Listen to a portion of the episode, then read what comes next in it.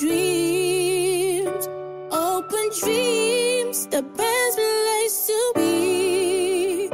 For action and words will win, we will fight till it's dead, we will make it big. Here at Open Dreams, Open Dreams, the best. Hello listeners and welcome to the Open Dreams podcast. My name is Malia Titus Agondo. I am an Open Dreams scholar and the host of the Open Dreams podcast.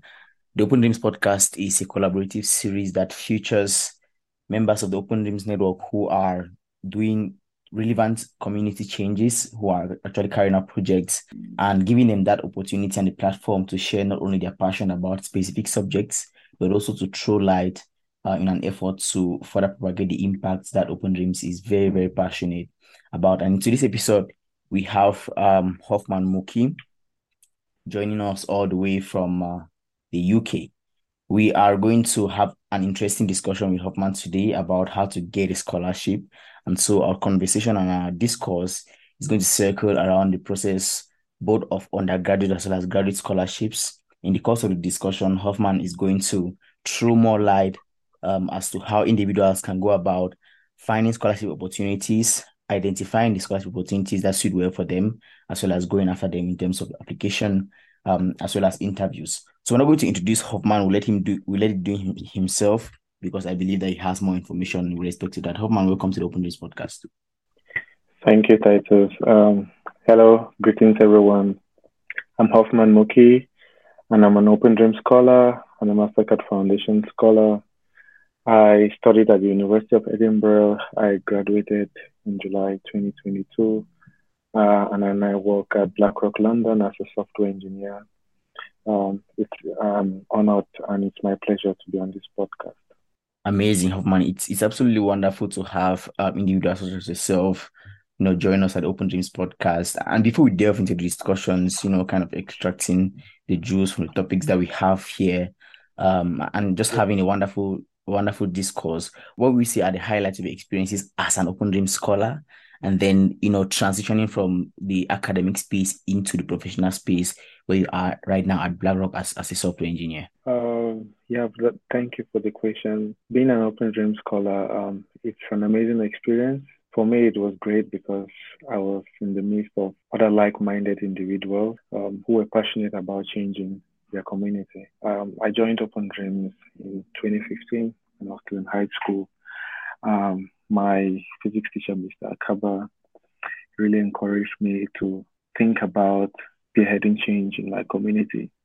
And he felt that joining Open Dreams would be an amazing opportunity for me, not just to excel academically at a foreign university, but also to build connections that are going to help me in future bring lasting change to my country, Cameroon. And it was a tumultuous journey along the way, because I had to learn a lot about applying to scholarships, which was a very foreign concept to me at the time, because when I was in Cameroon, my mind was about, getting into the top universities in Cameroon. I wasn't thinking about opportunities out of the country. So having to wrap my head around taking standardized exams like the SAT, the TOEFL, it was like just a bit of a hassle for me. I was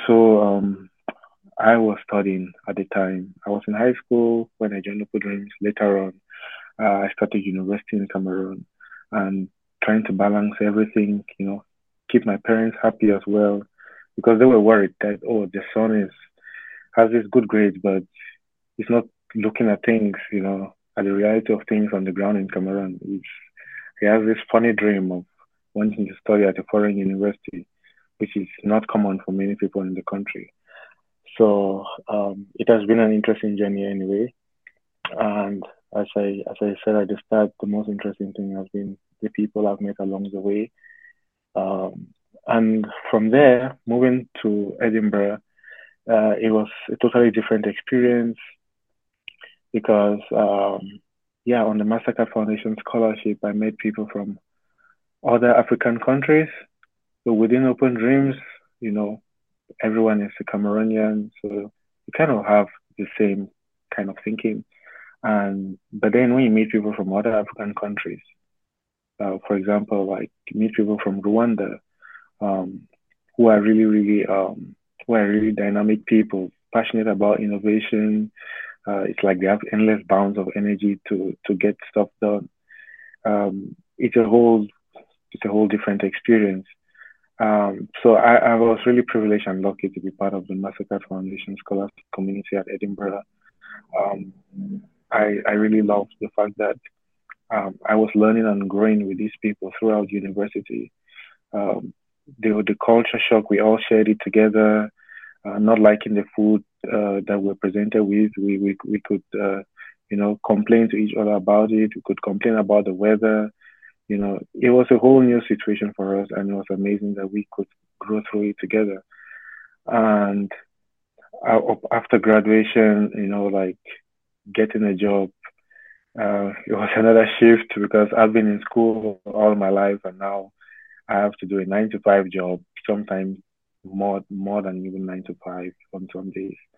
And yeah, it's just been a learning experience throughout, and I'm grateful to have gone through all of it. That's amazing, Hoffmann.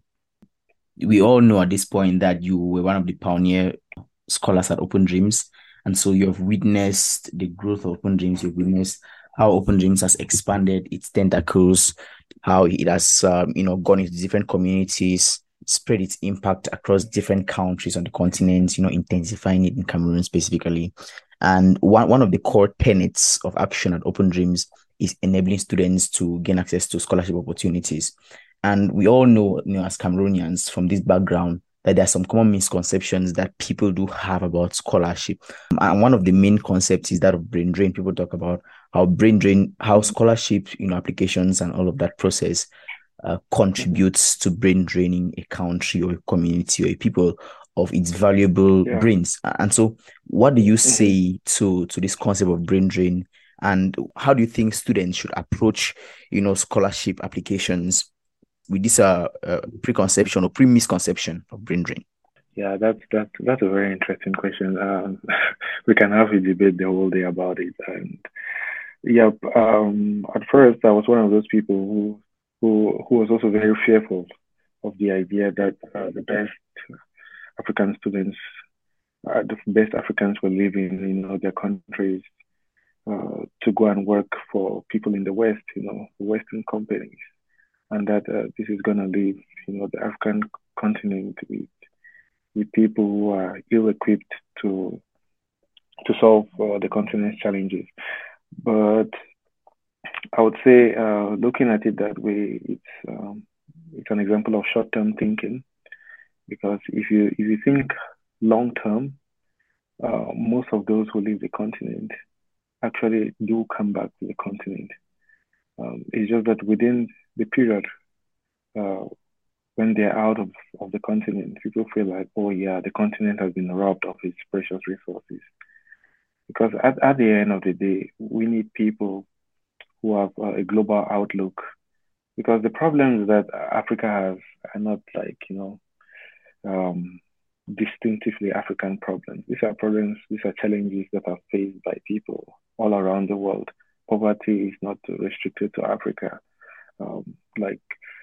Inequality, low quality education, all of those are not problems that are specific to the African continent.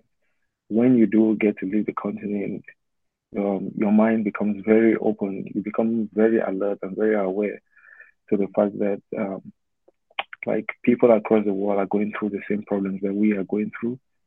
Some of them in the West have already solved these problems to a great extent. Others are still lagging behind. So, leaving the continent is going to give you a lot of exposure to the realities, of these challenges. And I like referring to the case of China.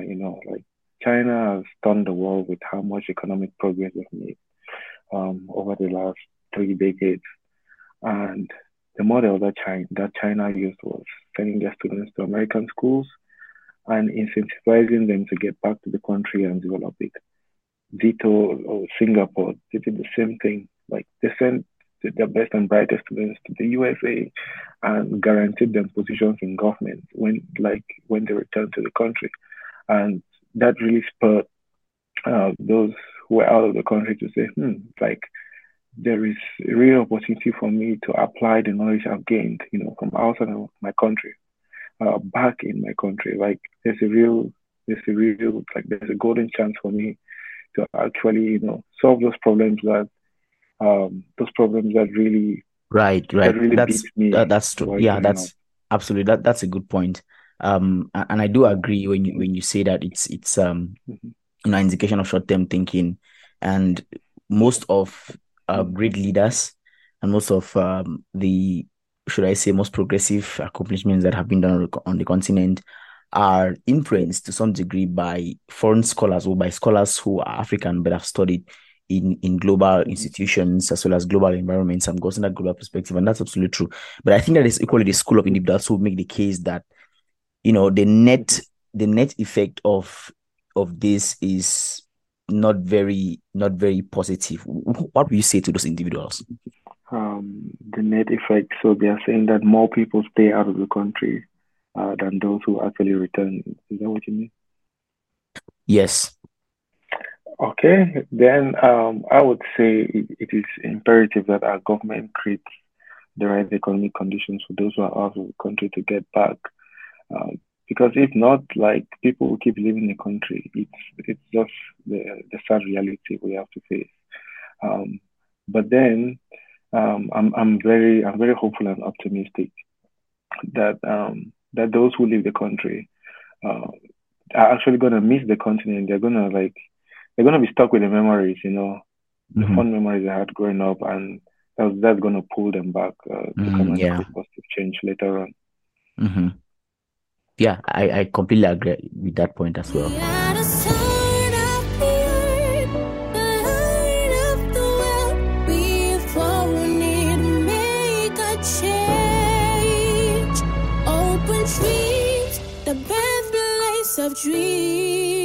Open dreams, the best place to be. For action and word for word, we will fight till it's dead. We will make it big.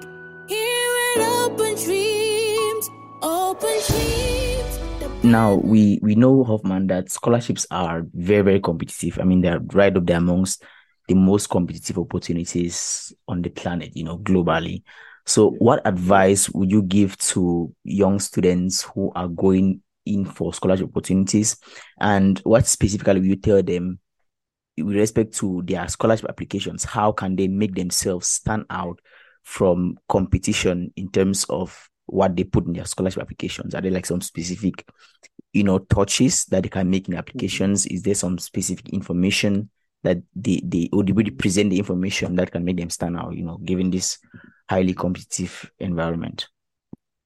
Yeah, that's actually something I'm going to explore a lot on, because one misconception that we have in Cameroon is that scholarships are all about having good grades, but that's not true.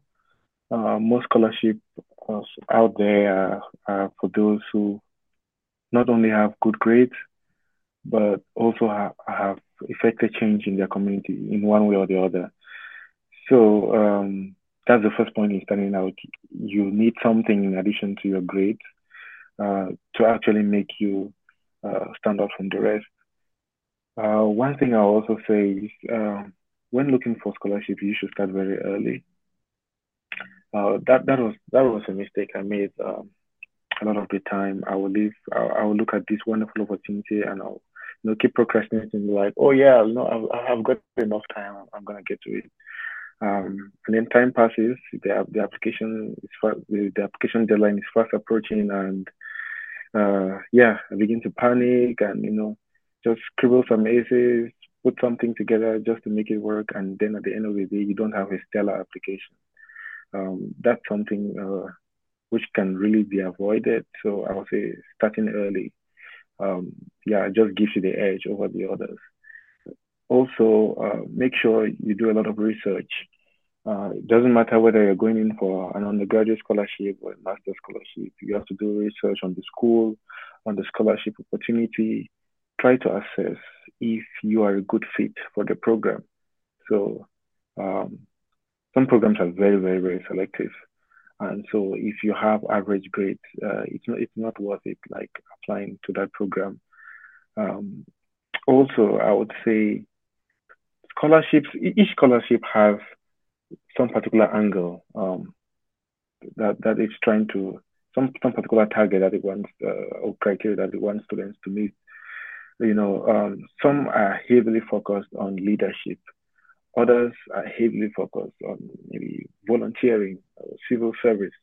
Others are largely tilted towards academics and they don't really care that much about your community involvement.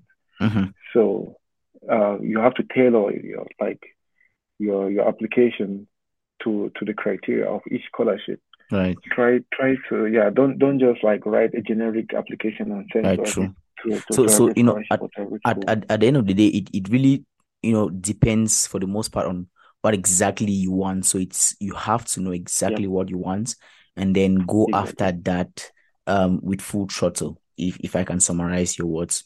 And that's absolutely true. One thing that Open Dreams does, you know, very, very well is prepare students to understand what they want. It was after going to the Open Dreams Summer Academy that I eventually understood what I really wanted and how I was going to go about it, you know. And since then, there's been an interesting transformation, and I believe you can relate with that as well, right? So understanding what exactly you want, you know, as a prospective scholar, and then tailoring your application, tailoring your, you know, additional materials and the documents that you upload within your application portal to that specific, you know, requirement is also very important. And so talking about a specific eligibility criteria, you started talking about it earlier, but I want you to go a bit deeper into it. There are different scholarships which require different things. You know, some scholarships, you know, require that you should be heavy on the side of entrepreneurship. You know, like Chevening scholarships, you need to have professional experience. You need to, you know, be engulfed in the space of entrepreneurship to some degree. You know, there are others which require that you should, you know, be like say 95 or to 90%. Academic, so having good academic qualifications, and then maybe some community engagement, you know, would make you qualify for the scholarship. So in your experience, being a scholar as well as being within this global community of Mastercard Foundation scholars from, you know, all parts of the world, how would you recommend that students, you know, craft their eligibility criteria to go for the scholarships which require different things?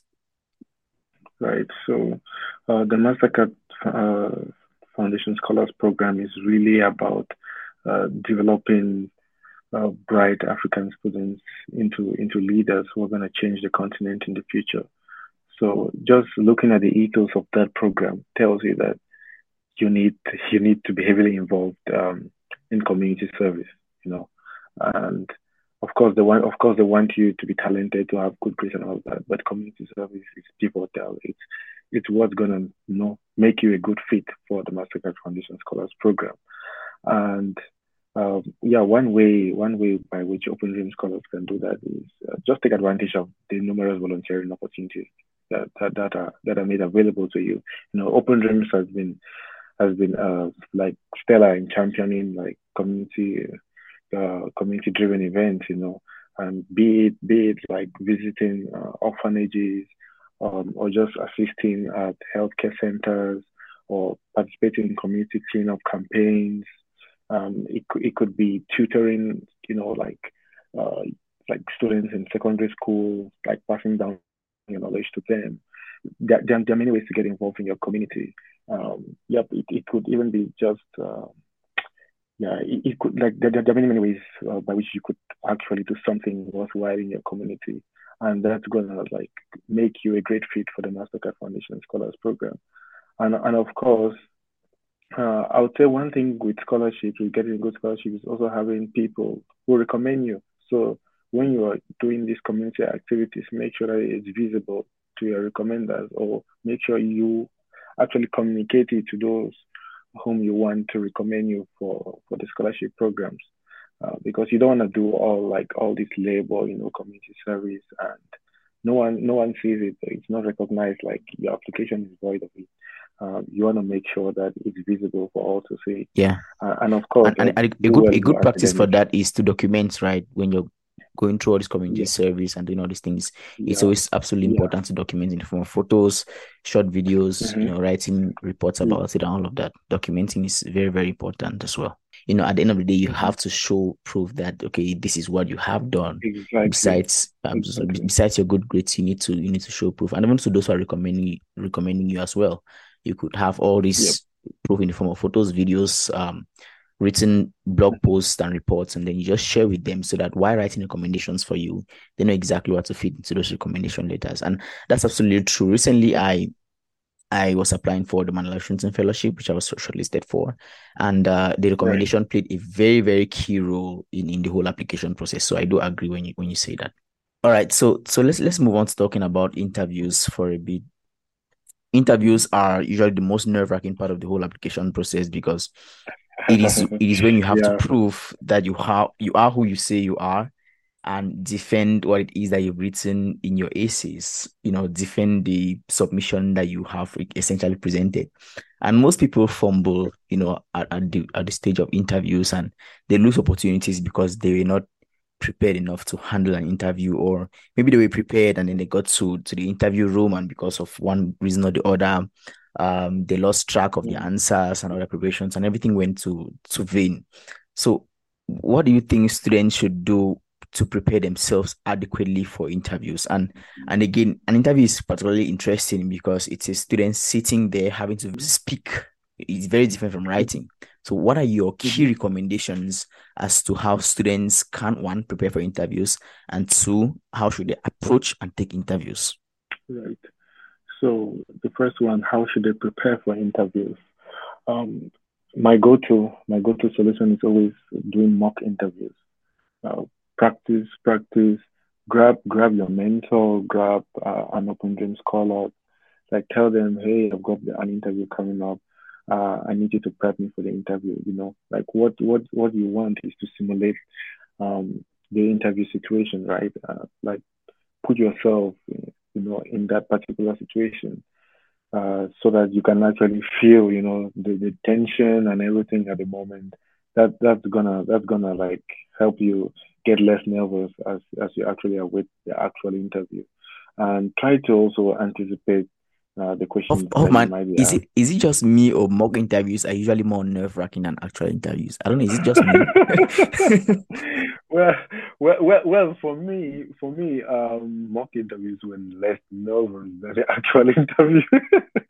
So I don't know. Maybe it's just you. I think for me they're less nervous because I'm actually talking to someone I know, but on the day of the interview, I don't know who might show up, you know. So, yep. That's just it's definitely just me. I was also saying, like, you should try to anticipate the questions you maybe ask, especially for scholarships with clearly defined criteria. For example, the Mastercard Foundation Scholars Program, which I'm always going to refer to. It wants you, of course, the ethos of the scholarship is about community service. So you know for sure that they're going to ask you something about like your community involvement and all of that. So it should not come as a surprise during the actual interview if that question comes up. So to make sure you try to anticipate the questions and prepare answers for them, but then also be ready for diversions along the way. You know, things don't usually go according to plan, and do mock interviews. And on the day of the actual interview, I would say, if you get really, really nervous, like 3 minutes of the interview, do some breathing exercises, take a walk, stretch, do whatever you have to do just to calm yourself down, and approach the interview as though you're talking to someone you know. For me, like that's my go-to solution. Just like try to think you're talking to your best friend, or you know, like someone that you know. That's gonna make you feel less nervous, more comfortable, and just feel free, you know, to speak up your mind. If you're actually a great fit, I don't see why you should be that worried or nervous about getting through the interview questions. Yep. Yeah, that's true. One thing that I also think that maybe I could add here is that, the way you communicate the answers during the interview is just as important as the contents of the answer, like how you explain your point, how you present your point as well.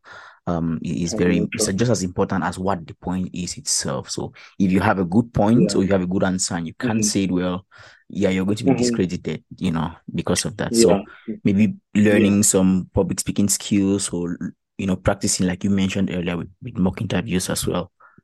That's very important. Yeah. So, how about essays?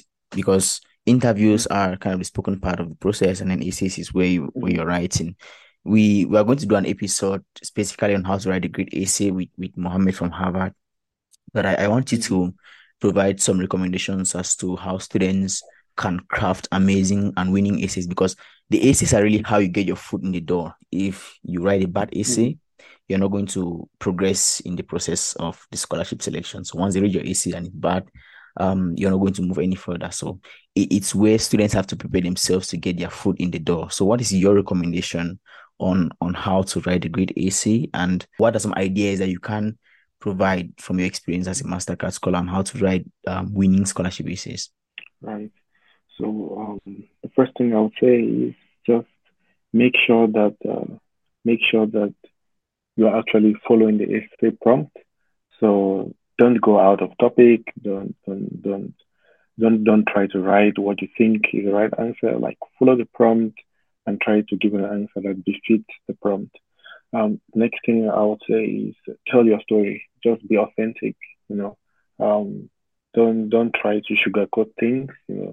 And that's gonna go a long way, because with the essay part, they actually want to see you beyond your grades, beyond like everything else in your application.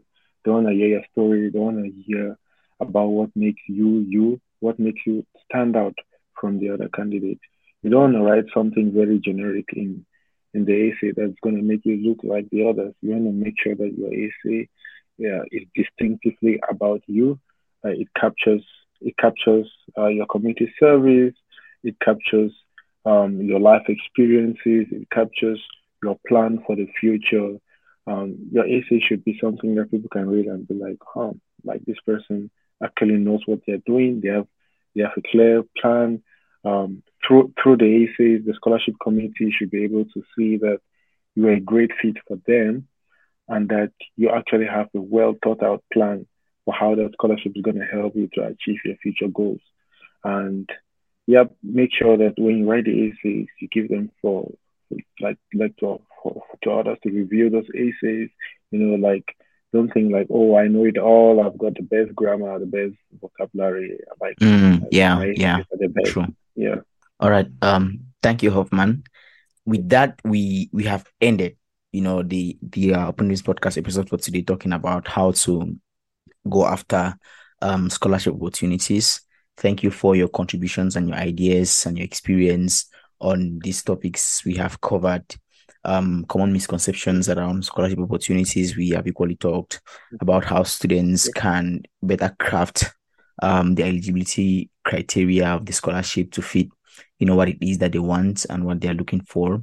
We have also looked at taking interviews as well as writing essays, and we are quite grateful for your ideas on this. But there's one question that we always ask all the guests at Open Dreams podcast. I mean, it's more of a very, very generic question, and it's that you should provide some recommendations, general advice for any listener who is listening to Open Dreams podcast. Now, the case may be that it's a student who wants to get a scholarship who is listening to us right now. It may also be a medical doctor who, is just listening to us on his drive to work. So be as generic as possible. Give us a few words of advice from your end. Right. To all who are listening, I would just tell them that change is very much possible in whatever sphere of life you're operating in. Because I think at the end of the day, we are all human beings and we want to leave the planet better than it was when we came into it. So Open Dreams is one of the very few educational organizations in Cameroon that are championing change by empowering young people to get a good education, which they can use later on to transform their communities. And I would say for this to be possible, for the grand vision of Open Dreams to be possible, it takes collective effort, you know. And you must not be an Open Dreams scholar to bring about change. You can be whatever, a lawyer, a doctor in Cameroon, a teacher. In one way or the other, you can champion causes for change in your community. Open Dreams is just one vehicle driving this change. But if everyone chips in their own little corner, this is going to be a reality in just a few decades to come. Thank you, Hoffmann. And with that, we come to the end of today's episode of the Open Dreams podcast. Thank you, dear listeners, and until next episode. Cheers. Yeah. Thank you.